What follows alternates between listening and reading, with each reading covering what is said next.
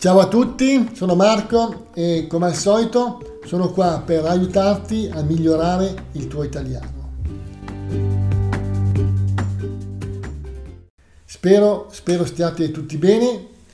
Qui a Busto Arsizio, eh, eh, vicino a Milano, diciamo, eh, la mia città, è, è arrivato un po', un po' il caldo anche se a volte di sera e anche di mattino la temperatura è più bassa, è fresco diciamo, no?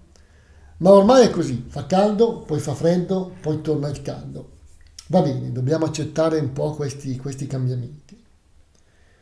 Dunque, oggi il podcast tratta di un argomento molto, molto attuale, direi, no? Lo si capisce già dal titolo, i microchip e altro, diciamo, no? quindi l'altro è un po' di elettronica. Devo premettere che non sarà una lezione di elettronica, io un po' la conosco l'elettronica, ma solo a livello amatoriale, no?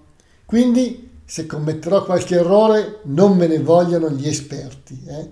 supposto che ci siano esperti di elettronica che ascoltano il podcast, tutto qui. Allora, dire non me ne vogliano, no? non me ne vogliono, significa che chi è più esperto di me in elettronica non si deve, diciamo così, eh, arrabbiare o scandalizzare se dico magari qualcosa di, di non preciso, diciamo, eh, tutto lì. Ecco, devo aggiungere anche che se volete sul mio sito italiano per stranieri con Marco troverete delle immagini oltre al testo, no? Oltre al testo, no? Delle immagini, eh, eh diciamo, delle foto che ho scattato io no? eh, nella mia collezione di radio a valvole e a transistor. No? E ci sono anche delle foto dei circuiti tengrali, dei chip, eccetera. Dunque, incominciamo. Allora, eh, diciamo che molti anni fa, io me lo ricordo, non esistevano i microchip, i chip, no? Ecco, nella mia esperienza d'elettronica, ormai abbastanza lunga, come ho già forse detto, ho incominciato a occuparmi di elettronica a livello amatoriale da giovanissimo, a 14 anni. Ecco, io ho assistito a una grandiosa, grandiosa evoluzione dell'elettronica. A 14, forse a 16 anni, diciamo qualche anno dopo, mi divertivo con le valvole, no? I tubi di vetro che ci sono all'interno delle vecchie radio, no? Ora le radio a valvole sono vintage, diciamo noi, no? Roba da museo. Giustamente, no? è una tecnologia superata, anche se andrebbe forse rivalutata, hm? ma non è questo il tema del podcast. Ecco, oggi infatti, come ho detto, voglio parlare dei microchip, facendone un po', un po' la storia, cercando di capire la situazione. Ecco, cercherò di spiegare un po' cosa sono e a cosa servono. Come ho detto, non sono un tecnico, ma qualcosa ci capisco. Ecco, qui ho usato un'espressione abbastanza diffusa, ci capisco, no? A volte lo diciamo in senso negativo però, no? Io qui non ci capisco niente, oppure io qui ci capisco qualcosa, no? Oppure diciamo capirci qualcosa, capirci qualcosa non è facile. Ecco dunque, cerchiamo di capirci qualcosa. Dunque, tutto è diciamo incominciato con la scoperta del transistor nei lontani anni 50, mm, negli anni 50. Mm. Dunque, eh, ecco, fino, fino, alla scoperta, diciamo, del transistor, tutta, eh, diciamo, l'elettronica era basata sulle valvole, cioè dei tubi di vetro con all'interno dei componenti, dei pezzi, dei pezzi di metallo, dei fili, no? dei filamenti sottili, delle griglie di metallo. Eh?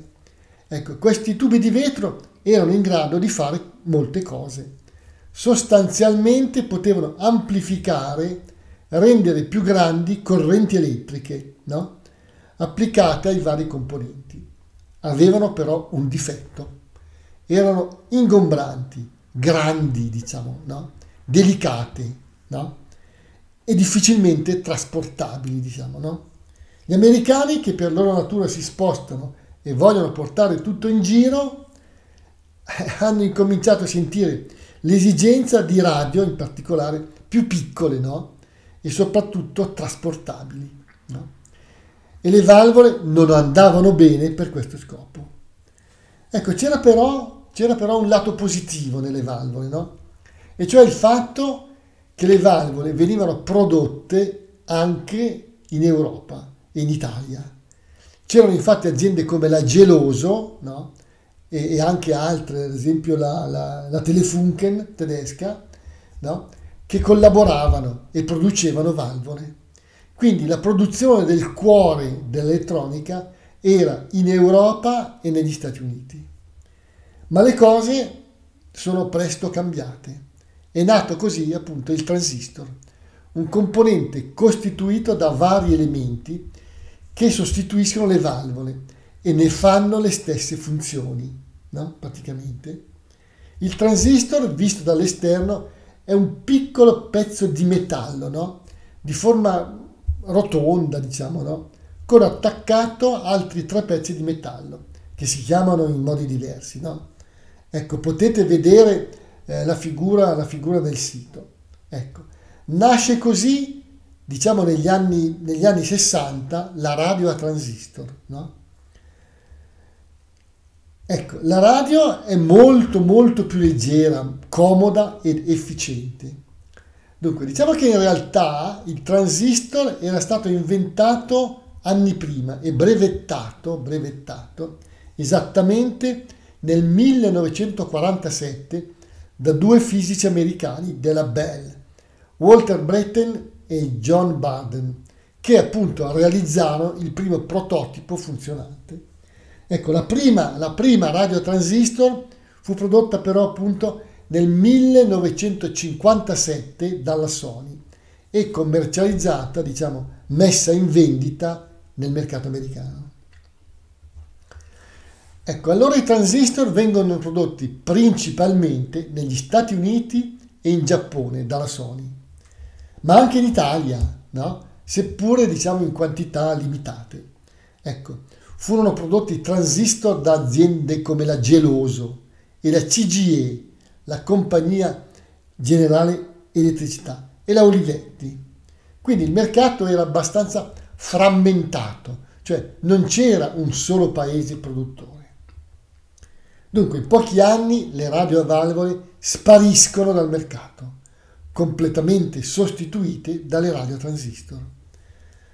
Ecco, sono radio più sofisticate, che hanno molti componenti ancora tipici anche delle radio a valvole, ma il cuore, no, il componente fondamentale, ora non è più la valvola, a volte grossa e ingombrante, ora come detto ci sono i transistor al silicio, al silicio no? un componente che si ricava diciamo sostanzialmente dalla sabbia. Un'altra grande innovazione nella componentistica, diciamo, componentistica dei componenti dell'elettronica, fu diciamo, l'invenzione del circuito stampato. In pratica una lastra di rame sottile su cui vengono fissati, diciamo, saldati tutti i componenti elettronici utili per il funzionamento. L'invenzione risale al 1936 ma fu in pratica usata solo dopo la seconda guerra mondiale e soprattutto con l'uso dei transistor. Prima i componenti, diciamo, i vari pezzi, cioè le valvole e gli altri pezzi, erano fissati ai telai in alluminio molto più ingombranti. Ecco, gli altri componenti erano fissati, si diceva, in aria, cioè collegati tra di loro da dei fili di rame. Ecco, io ho realizzato varie, varie radio con componenti in aria, collegando appunto con fili elettrici vari componenti. In pratica i fili elettrici sostituivano il circuito stampato, no? Ecco, o meglio, il circuito stampato negli anni 50 e 60 ha sostituito i fili. Ovviamente i transistor erano usati non solo nelle radio, no? ma in molti altri dispositivi elettronici nell'industria, sulle automobili, nelle calcolatrici, nei televisori, negli amplificatori per ascoltare musica. Ecco, con l'uso più diffuso dei transistor e del circuito stampato, eh, cioè l'uso si diffonde tanto che anche appunto i modernissimi computer di oggi hanno ancora eh, in uso eh, i circuiti stampati. Ora tutti questi circuiti sono prodotti da macchine, da macchine robotiche, no? che fissano i vari componenti sulla, sulla lastra di rame. Eh? Una volta, una volta eh, c'erano dei tecnici che saldavano uno alla volta tutti i componenti sui circuiti stampati, cosa che al giorno d'oggi sarebbe molto più costosa e ormai impossibile, considerato come sono i microchip e i circuiti integrati. Ecco, comunque per molti anni, diciamo dagli anni 60 agli anni 80 circa, i transistor dominano il mercato. Poi però le cose cambiano, cambiano ancora. C'è un'evoluzione del transistor. Nasce il circuito integrato.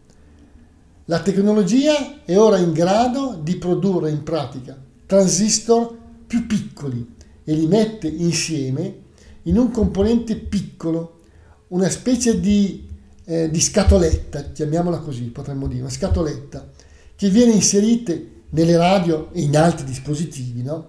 e che può fare le funzioni di, di 10, 20, 50 transistor o centinaia e migliaia di transistor. Ecco, è l'epoca appunto dei circuiti integrati. I circuiti integrati vengono in quegli anni ancora prodotti negli Stati Uniti, dalla Intel, no? E la Philips olandese, e poi ancora la Sony giapponese. Nascono fabbriche anche in Corea e in Cina.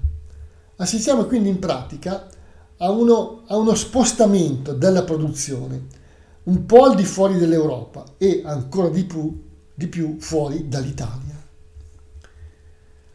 Ma nei primi, anni, nei primi anni 80 le cose cambiano ancora. Nascono i chip, no? componenti fondamentali dei primi PC, personal computer, dei primi computer, diciamo. No? Sono sostanzialmente una ulteriore miniaturizzazione, miniaturizzazione vuol dire un rimpicciolimento, un rendere più piccoli no? Mm? dei circuiti, no? una miniaturizzazione dei circuiti integrati. E quindi alla base della tecnologia abbiamo ancora una volta i transistor. Quindi i microchip non sono una nuova cosa, ma sono l'evoluzione e la miniaturizzazione di un'invenzione degli anni 50. Ovviamente un microchip può fare la funzione di centinaia, centinaia di migliaia di transistor e quindi la loro potenza è molto maggiore di quella che si otterrebbe con i transistor. Il problema dei microchip è che per produrli, per produrli ci vogliono, sono necessari componenti molto, molto, molto sofisticati, cioè non facili da produrre, oltre al silicio usato nei transistor. Infatti nel microchip ci sono anche alluminio, tungsteno, insomma altri metalli. Ecco, sono anche necessari macchinari molto complessi, no? E altrettanto sofisticati, no? Una fabbrica di microchip non si mette in piedi, a volte si dice così, non si mette in piedi, non si crea dall'oggi al domani, no? Ci vogliono ingegneri, no? Tecnici altamente specializzati, che in Europa non è facile trovare, anzi è molto difficile. Oltretutto, per produrre altri materiali usati nei componenti elettronici attuali, sono necessari materiali che si possono estrarre da quelle che si chiamano le terre rare. Ne ho già parlato in un altro podcast. Dunque, è a questo punto e poi ancora di più con la globalizzazione, che la produzione dei microchip lascia l'Europa, no? ma lascia anche gli Stati Uniti. Tutto si concentra in pratica su Taiwan e da qui nascono e nasceranno i problemi. Purtroppo l'Europa, compresa l'Italia, non ha in pratica sviluppato la tecnologia molto molto complessa per produrre i microchip. La produzione è concentrata, come ho detto, quasi tutta a Taiwan e in parte in Corea del Sud. Ovviamente questo è stato un errore madornale. Madornale significa enorme, con grandi conseguenze. Mai, mai lasciare una tecnologia ad un solo paese, qualunque esso sia. Ancora peggio se si tratta di una nazione come Taiwan, da, che da anni diciamo, viene rivendicata dalla Cina. Rivendicata significa che la Cina vuole che Taiwan si unisca politicamente appunto alla Cina. Ora tutti stanno correndo, correndo ai ripari. No? Un'espressione che si usa quando succede, no? o potrebbe succedere qualcosa di grave. Qu- qualcosa non funziona, no? Come dovrebbe. E allora eh, si fanno delle, delle azioni, no? Insomma, si fa qualcosa per cercare, cercare di limitare i danni.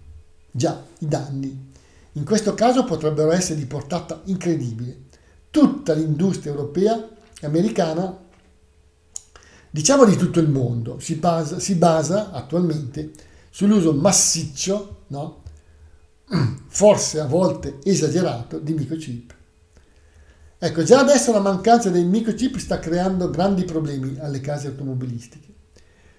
Due mesi fa sono andato in una concessionaria della Fiat per vedere un'auto, una Jeep Renegade, una piccola, diciamo, SUV, un po' da fuoristrada, ma non troppo in realtà.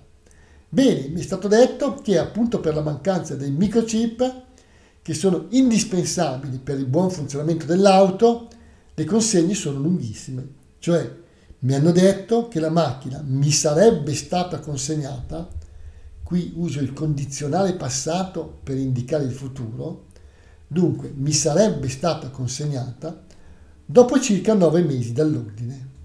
Ecco, questa è già la situazione. Bene, quindi è giusto, come detto, correre a ripari. È da notare poi che i microchip sono usati per produrre computer, telefoni cellulari, dispositivi usati negli ospedali, radio, televisori. In sostanza ormai tutta l'elettronica che è diventata digitale ha bisogno del microchip. Cioè in pratica l'elettronica è diventata talmente complicata che per funzionare ha bisogno di centinaia di migliaia di transistor collegati tra di loro. Qui nasce ovviamente il problema. L'Europa, come detto, ma anche gli Stati Uniti e anche il Giappone si basano sui microchip prodotti per lo più a Taiwan. Ecco, considerata la situazione dello Stato di Taiwan, non è certamente una cosa, diciamo, bella. Quindi gli USA, gli Stati Uniti, stanno ora finanziando in maniera massiccia le industrie che producono microchip, no? Per riportare la produzione negli Stati Uniti. Stiamo parlando di qualcosa come 50 miliardi di dollari. dollari eh. Il programma di finanziamento chiama, si chiama Chip Plus. Chip Plus.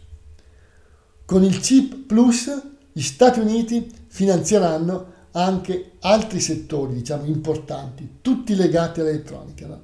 e alla ricerca scientifica in generale, diciamo, no? Con una cifra pari a 200, 200 miliardi di dollari. Bene, anche l'Europa si sta muovendo diciamo, in questa direzione e sta cercando no, di riportare in Europa la produzione di microchip. Bene, e veniamo all'ultima frontiera, no? un'espressione che mi piace, l'ultima frontiera, no? cioè l'ultima cosa importante di questo argomento. No? L'intelligenza è quella che si chiama l'intelligenza artificiale. Mm? Bene. Come tutti ormai sappiamo, l'intelligenza artificiale è costituita da, da computer estremamente avanzati no? e da programmi di software altrettanto complessi. In pratica la, la progettazione diciamo, di questi computer, ma più che dei computer, dei microchip, no? È diciamo quasi il monopolio della Nvidia. La Nvidia è una società eh, californiana, della famosa Silicon Valley, no? È nata 30 anni fa e all'inizio si occupava solo di fare programmi per videogiochi. Ora è in pratica la società che è in grado di progettare i computer, o meglio i chip, no, i chip che usano, diciamo, l'intelligenza artificiale, come ChatGPT e altri. La Nvidia però non produce materialmente i microchip, che vengono invece prodotti quasi tutti, ancora una volta, a Taiwan. Eh, è chiara quindi l'importanza strategica di Taiwan, ma è altrettanto chiaro ormai che bisogna assolutamente puntare a una produzione europea e americana dei microchip. Anche l'Italia, con il suo governo, si sta un po' muovendo in questa, in questa direzione. No? Ci sono trattative in corso con Intel, Intel per la realizzazione diciamo, di una fabbrica di microchip in Italia. Ma, ma, non c'è al momento nessuna certezza che la cosa vada a buon fine, cioè che si faccia la fabbrica in Italia. No? Io me lo auguro, no? come mi auguro del resto che il governo italiano faccia tutto il possibile per creare diciamo, aziende italiane in grado di produrre microchip. Ecco, in Italia al momento qualcosa comunque c'è, no? C'è anche c'è una società italo-francese, la ST Microelectronics, che produce chip. Bene. Per concludere, vorrei parlare un po' proprio dell'intelligenza artificiale e del suo funzionamento. Dunque, ho provato ad usare Bing, eh, Bing con Skype e ho fatto delle domande all'intelligenza artificiale. Ho chiesto prima, diciamo prima delle cose, delle cose semplici, no? Ho chiesto come si fa il ragù alla bolognese, no? Il ragù, il sugo, no? Oppure il sugo alla matriciana, no? L'intelligenza artificiale ha risposto subito e correttamente, dando le ricette esatte. Vabbè, le avrò trovate cercandole in Google.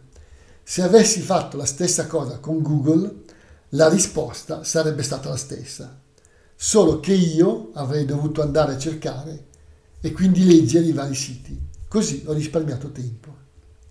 Poi ho chiesto all'intelligenza artificiale di risolvere un problema di matematica usando il teorema di Pitagora. Mm? Tutto bene.